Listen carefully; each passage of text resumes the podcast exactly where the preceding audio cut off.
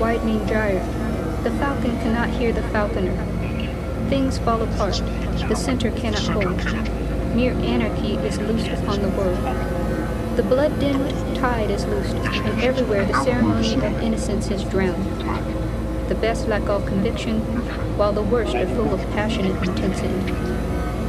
Surely some revelation is at hand. Surely the second coming is at hand. The second coming. Hardly are those words out when a vast image out of the Spiritus Mundi troubles my sight.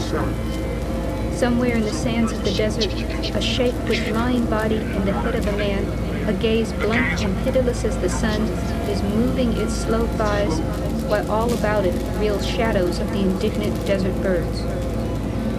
The darkness drops again, but now I know that twenty centuries of stony sleep were a vexed nightmare by a rocking cradle and what rough beast its hour come round at last, slouches toward Bethlehem to be born.